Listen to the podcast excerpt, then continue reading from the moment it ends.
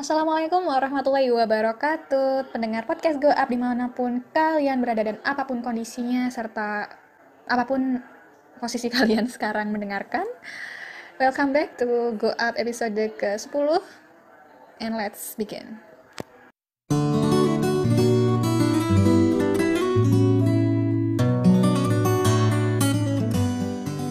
Oke Mbak Aisyah, mohon maaf ya atas kendala teknis yang tidak terduga.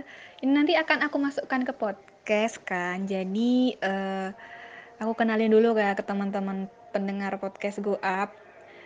Jadi kali ini episode ke-10 kita akan ngebahas new normal life ya kan sama Mbak Aisyah Humairo. Jadi gue start kita kali ini Mbak Aisyah Humairo. Uh, new normal life new normal life maksudnya apa sih? So di tengah pandemi COVID-19 ini kan pasti banyak sekali perubahan ya kan Mbak Isya? Banyak sekali perubahan. Terus juga hmm, kita dituntut untuk berinovasi lebih terus juga beradaptasi lagi dengan kondisi yang ada. Karena kita juga nggak bisa dipungkiri kesibukannya berbeda-beda. Terus ada yang kayak work from home juga terus kuliah from home. Yang itu pakai platform online semua. Jadi kan kayak kebiasaan baru di normal life kan. Jadi makanya kita akan membahas tentang new normal life. Menurut Mbak Aisyah gimana sih dari kacamata Mbak Aisyah sendiri terhadap perubahan besar-besaran yang terjadi di Indonesia maupun di seluruh negara yang ter terjangkit virus atau pandemi COVID-19 yang kalau udah aku lihat di YouTube itu datanya udah 13.000 lebih yang kena positif ya yang di Indonesia langsung aja mungkin Mbak Aisyah mau ngasih pandangan gitu. Assalamualaikum warahmatullahi wabarakatuh. Sebelumnya terima kasih untuk teman-teman pendengar podcast Go Up ya. Juga terima kasih Mbak Zidni untuk hmm, ya tukar pikirannya lah malam ini kayak gitu. Jadi kita akan bahas terkait apa tadi new normal life ya. ini sebenarnya ini kan hasil dari uh, obrolan sikat kita ya. Kemarin waktu itu kalau nggak salah kita sempat ngobrol ih covid ini kapan sih selesainya? Kayak gitu kan. Kok nggak selesai selesai sih? Ada yang bilang uh, akhir tahun ini. Ada yang bilang akhir bulan ini. Ada yang bahkan bilang sampai 2022 nggak bakal selesai kayak gitu. Ada yang bahkan bilang mengatakan kayaknya sampai seumur hidup deh kita bakal hidup berdampingan sama covid kayak gitu kan jadi pertanyaan besar nih kapan sih covid ini tuh bakal selesai gitu? Jadi sebelum kita bahas tentang new normal life ya uh, yang lebih penting lagi gitu kan adalah gimana sih kita itu menyikapi kondisi yang memang sekarang itu unpredictable gitu kan. Memang nggak bisa ditebak. Bahkan uh, tadi aja sempat nanya ke sensei ya sempat tanya ke sensei uh, kira-kira kapan sih? Gitu kan. Uh, covid ini bakal berakhir gitu. Jadi bahkan beliau sampai bilang hmm, I'm not sure dia bilang. Saya nggak tahu gitu kan. Saya juga nggak tahu kapan ini semua tuh bakal berakhir. Bahkan Jepang pun sendiri gitu negara maju sekelas Jepang aja nggak bakal tahu gitu. Belum tahu maksudnya belum tahu kapan semua ini tuh bakal selesai seperti itu. Karena memang uh, kurvanya juga masih naik ya. Kurvanya juga masih naik dan di Jepang aja diperpanjang gitu. Masa kritisnya bukan masa kritisnya masa gawat darurnya itu dipanjang. Awalnya itu 6 Mei jadi sekarang mundur jadi 31 Mei. Jadi belum tahu lagi nih setelah 31 Mei apakah diperpanjang lagi atau tidak diperpanjang seperti itu tapi juga perlu diketahui ya bahwa beberapa negara di Eropa itu mereka sudah istilahnya sudah me melonggarkan ya aturan social distancing seperti itu. Jadi kan ya seperti kita ketahui ya negara-negara ya beberapa negara itu sudah sedang uh, atau sudah memperlakukan terkait sistem lockdown seperti itu. Nah, sekarang ini gitu kan ada beberapa negara di Eropa terutama ya Amerika Amerika apa juga sudah ya. Akhirnya itu melonggarkan eh, apa ya melonggarkan sistem lockdown itu dalam artian ingin menyudahi seperti itu. Hmm, dan mungkin itu juga ya yang ingin diterapkan pemerintah sekarang ya Indonesia ya kalau nggak salah. Sampai uh, presiden kita bilangnya ini kita tuh harus hidup berdampingan sama covid seperti itu. Pernah dengar nggak statement itu?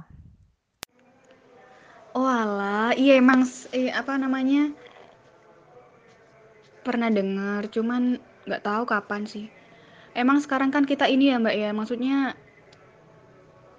bahkan di Amerika pun aku lihat berita di Ekuador ya, di Ekuador Amerika Latin itu mayat-mayat tuh udah bergelimpangan gitu loh Mbak di jalan-jalan. Terus kayak aduh ngeri lah pokoknya. Kayak udah peti matinya tuh udah habis gitu loh. Jadi kayak udah stoknya habis terus rumah sakit juga kewalahan. Jadi tuh ya bergelimpangan mayat-mayat. Terus di rumahnya tuh kayak masih nyimpan mayat orang tuanya masih di kayak dikerukupi kain gitu loh. Jadi betapa uh, tentara Allah ini ya. Ini masuk ter termasuk tentara Allah kan ya mbak ya? Maksudnya tentara Allah yang sangat kecil ini berdampak sangat besar gitu terhadap uh, kondisi sosial dan bahkan psikologi uh, kondisi psikis kita gitu. Iya sih kalau di Indonesia sendiri kan udah ada PSBB cuman ya itu tadi uh, prosesnya nggak mudah karena mengatur sedemikian banyak rakyat yang harus juga keluar rumah untuk mencari nafkah gitu sih mbak. Jadi nggak bisa semuanya work from home juga. Gimana ya jadinya? Kondisinya agak kacau balau gitu sih. Sebenarnya kalau aku pribadi ya hmm, ya setuju nggak setuju sih sepakat nggak sepakat juga dengan apa yang dikatakan beliau gitu. Maksudnya benar gitu bahwa eh, selama vaksin itu belum ada gitu kan selama selama ya virus ini belum ada obatnya gitu ya kita kan selamanya hidup bersama dia sama kayak flu gitu kan sama kayak HIV gitu kan itu kan juga virus kan. Tetapi ya sampai saat ini kita masih hidup berdampingan dengan itu gitu. Dan itu pun yang mungkin akan terjadi ketika eh, bukan covid ini selesai ya ketika memang pada saatnya semua sistem ya PSBB ke atau lockdown dan segala macamnya itu benar-benar dicabut Sementara vaksin untuk COVID atau obat untuk COVID, COVID-19 ini belum ditemukan. Ya otomatis ya kita yang harus menyesuaikan dengan keadaan seperti itu. Itulah yang dinamakan dengan new normal life. Oke, terus menurut Mbak Aisyah lagi nih, kita harus nyikapinya kayak gimana sih? Karena banyak banget kan teman-teman tuh yang udah jenuh, udah mengeluhkan uh, kapan ya akan berakhir gitu. Terus juga kayak yang kuliah sama yang udah wisuda dan semester akhir kayak gitu-gitu tuh udah kayak kapan ya akan berakhir. Jadi nasib pun akan dibawa ke mana ini. Jadi udah nggak sesuai tanggal, udah nggak sesuai target yang udah ditentukan dulu. Jadi udah kayak ke distract sama COVID-19. Gimana sih Mbak biar kayak kita nggak nggak pesimis dan nggak down gitu Mbak?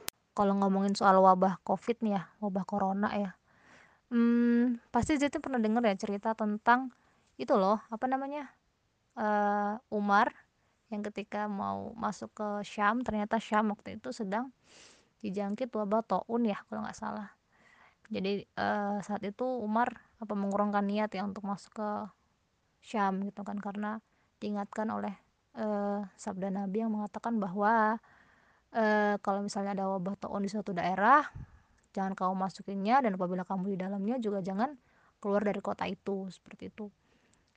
Nah wabah taun saat itu pun gitu kan saat itu yang di Syam itu itu juga memakan korban salah satunya sahabat Rasulullah gitu kan Abu Ubaidah bin Jarrah. Ini ini ceritanya udah terkenal banget sih. Udah ada di mana-mana gitu kan udah tenar di mana-mana ceritanya cuman direview ulang aja sedikit.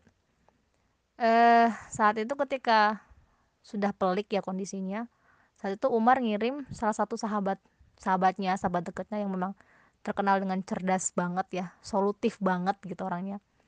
Dia ngirim Amr bin Ash dia ngirim Amr bin Ash untuk menyelesaikan wabah yang ada di eh, Syam saat itu wabah tahun itu. Sampai akhirnya ketika si Amr bin Ash ini datang ya datang ke kota Syam waktu itu kota apa negara ya negara kali ya. Ke Syam itu daerah Syam itu eh dia langsung ngadain riset riset gitu kan. Kok bisa ya wabah ini tuh menyebar dengan cepat gitu. Ternyata ketika setelah dia selesai riset dia menemukan satu kesimpulan dan dan langsung ngasih rekomendasi ke Umar gitu. Waktu itu Umar kan jadi khalifah ya. Langsung ngasih rekomendasi bahwa ternyata virus ini memang menyebarnya itu melalui uh, lebih cepat apabila melalui interaksi gitu kan. Kalau kita ngomongnya sekarang tuh melalui apa? Droplet ya. Melalui droplet melalui cari cairan seperti itu. Dan dan itu akan semakin uh, cepat penyebarannya apabila sering sering terjadi interaksi seperti itu. Akhirnya saat itu Amr bin Ash ngasih rekomendasi ke Umar bahwa setiap warga negara itu harus berpencar. Gak boleh ngadain ngumpul. Ya istilahnya kita sekarang udah social distancing ya seperti itu. Social physical distancing dan segala macamnya itulah. Jadi menyebar ke bukit-bukit ke gua-gua ke daerah-daerah yang yang ke desa-desa ke pinggiran-pinggiran gitu sehingga e, meminimalisir adanya interaksi sosial seperti itu. Tetapi itu pun tidak berlangsung lama setelah setelah e, itu dila, apa kompak itu dilakukan akhirnya dengan sendirinya wabah tol itu bisa selesai. Jadi sebenarnya e, proses penyelesaian masalah ini itu sudah dicontohkan pada zaman sahabat dulu seperti itu. Kayak gitu. It's look like so simple but it's not easy to do. Ini terlihat simple banget, tapi ini tuh nggak gampang buat dilakukan kayak gitu. Simple kan orang lihatnya kayak, oh ya kita belajar di rumah, kita kerja dari rumah, kita apa-apa menjaga menjaga jarak. Tapi sebenarnya itu kita nggak gampang buat ngelakuin itu semua gitu kan. Rasanya tuh kayak berat banget. Lama-lama bosen gitu kan, lama-lama jenuh gitu kan. Apalagi memang oke lah kita sekarang kendalanya mungkin cuma jenuh dengan diri kita dengan rutinitas kita yang akhirnya monoton gitu. Tapi bagi orang-orang yang memang mereka itu butuh untuk keluar butuh untuk e, mencari nafkah di luar dan segala macamnya itu lebih berat lagi gitu. Jadi sebenarnya apa yang kita rasakan sekarang belum separah dengan apa yang dirasakan orang-orang yang mereka mereka tuh benar-benar butuh banget untuk ya penghidupan keluarga dan hal-hal yang lain gitu yang lebih berat daripada kita seperti itu. Kalau aku pribadi ya pertama yang memang harus kita lakukan adalah kita harus berupaya untuk berdamai dengan diri sendiri berdamai dengan keadaan. Intinya intinya kayak kalau bahasa Jawanya legowo ya legowo dengan segala apa yang terjadi seperti itu. Karena dengan kita menyadari menyadari atau kita uh, bukan pasrah ya lebih lebih ke arah ikhlas ha, ikhlas sama pasrah tuh ya beda ya menurutku. Kita lebih ikhlas untuk menjalani uh, kondisi sekarang itu akan membuat pikiran pikiran-pikiran positif itu masuk seperti itu. Ya kita jangan cuma nerima takdir baik aja ya gitu kan. Tapi takdir buruk kita tolak gitu. Maksudnya cepet banget kita menilai bahwa uh, oh ini tuh jelek ini tuh nggak bagus ini tuh berdampak buruk bagi kita gitu kan. Tapi kita kan nggak tahu gitu apa rencana besar atau apa uh, hikmah terbesar dari dibalik semua ini tuh kan kita nggak tahu gitu kan. Bahwa ilmu kita terbatas. Ingat nggak sih dulu pernah banget ada prediksi terkait kiamat 2012 gitu ingat nggak? Dan ternyata sih nggak ada kan kiamat 2012 gitu padahal itu udah gembur banget gembur-gembur banget apa disuarakan seperti itu. Nah itu menandakan bahwa ilmu kita eh, apa ya prediksi kita manusia itu semua terbatas gitu. Aku juga sering ya akhir-akhir ini tuh denger dengerin bukan dengerin sih lebih ke arah nyimak YouTube tentang ini loh apa eh teori konspirasi. Nah, ini tuh sering banget ya dibahas uh, oleh teman-teman di baik itu di podcast maupun di YouTube ya. Uh, percaya nggak percaya ya, ya terserah sih terserah nafsi-nafsi orang-orang sendiri mau, mau percaya teori konspirasi apa pun lah yang katanya ini ini tuh alat corona ini alat untuk menyerang negara ada yang bilang corona ini alat perang kayak gitu kan ada yang bilang vaksin juga dipertanyakan seperti itu ya wahu alam ya kebenarannya seperti apa. Tapi aku tuh cuma mikir ya wah kita bisa kita bisa me, me, me, apa ya memprediksi atau bisa menimbulkan uh, bahasan terkait teori konspirasi. Padahal kita tuh sebenarnya nggak pernah tahu dan nggak pernah nyadar dan gak pernah memprediksi juga bakal ada corona ini di 2020 itu menandakan bahwa oh oh men kita ini gak, gak ada apa-apanya ilmu pengetahuan kita kan dibanding sama plot cerita dari Allah kayak gitu. Terbatas banget manusia ini. Nah balik lagi ya ke berdamai dengan diri sendiri tadi ya. Berdamai dengan kondisi. Di Al-Baqarah 216 juga Allah tuh udah bilang bahwa sesuatu yang menurut kamu baik itu belum tentu baik untuk kamu. Dan sesuatu yang menurut kamu buruk itu belum tentu buruk untuk kamu. Bahwa segala ilmu dan pengetahuan kita itu terbatas. Tetapi Allah itu sebenarnya ngasih modal ke kita ngasih modal utama ke kita untuk berpikir untuk mencari solusi untuk beradaptasi dengan kondisi apa pun yang ada. Modal itu adalah pikiran, akal, itu adalah modal utama gitu kan. Ya sebenarnya nggak cuma akal pikiran doang sih ya, tetapi juga disertai dengan iman. iman ini juga nggak kalah penting. Kalau kita ngandelin modal doang, modal modal modal akal doang, nggak ngandelin iman waduh nanti ujung-ujungnya jadinya kita sombong ketika nemuin ini nemuin solusi ini nemuin ide ini kita bangga oh ini hasil kerja kerasku. Oh ini hasil pemikiranku. Padahal semua itu siapa yang ngasih? Allah. Dan uh, bisa kita lihat ya keajaiban otak atau keajaiban akal yang diberikan oleh Allah kepada manusia. Baru sekitar tiga tiga bulan ya kalau Indonesia tuh masih tiga bulan ya sejak kedatangnya covid maksudnya sejak uh, ada kasus covid pertama di Indonesia. Mulai Maret ya Maret April Mei ya Maret April Mei.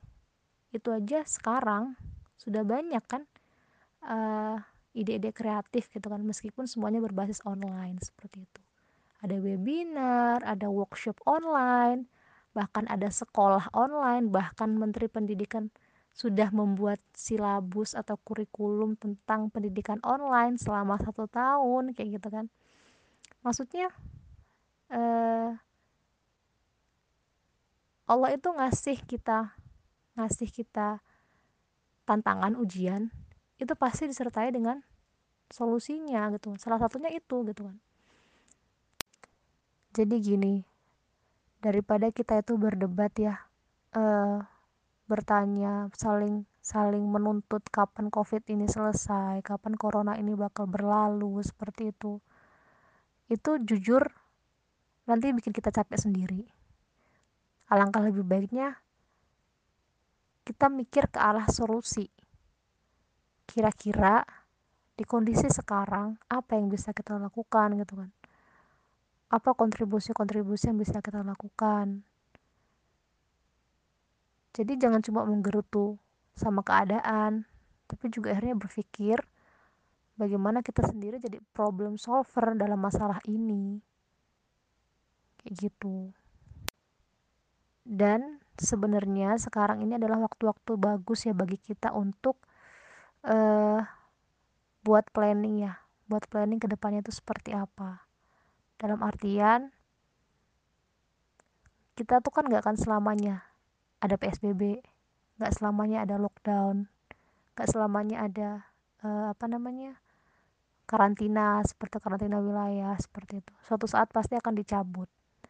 Dan uh, kalau nggak salah ya dari Jenderal WHO itu pernah bilang ya pernah nulis di twitternya bahwa bagi pemerintah yang ingin mencabut eh, kayak peraturan batasan-batasan terkait covid ya batasan-batasan kayak misal lockdown atau PSBB lah kalau di Indonesia.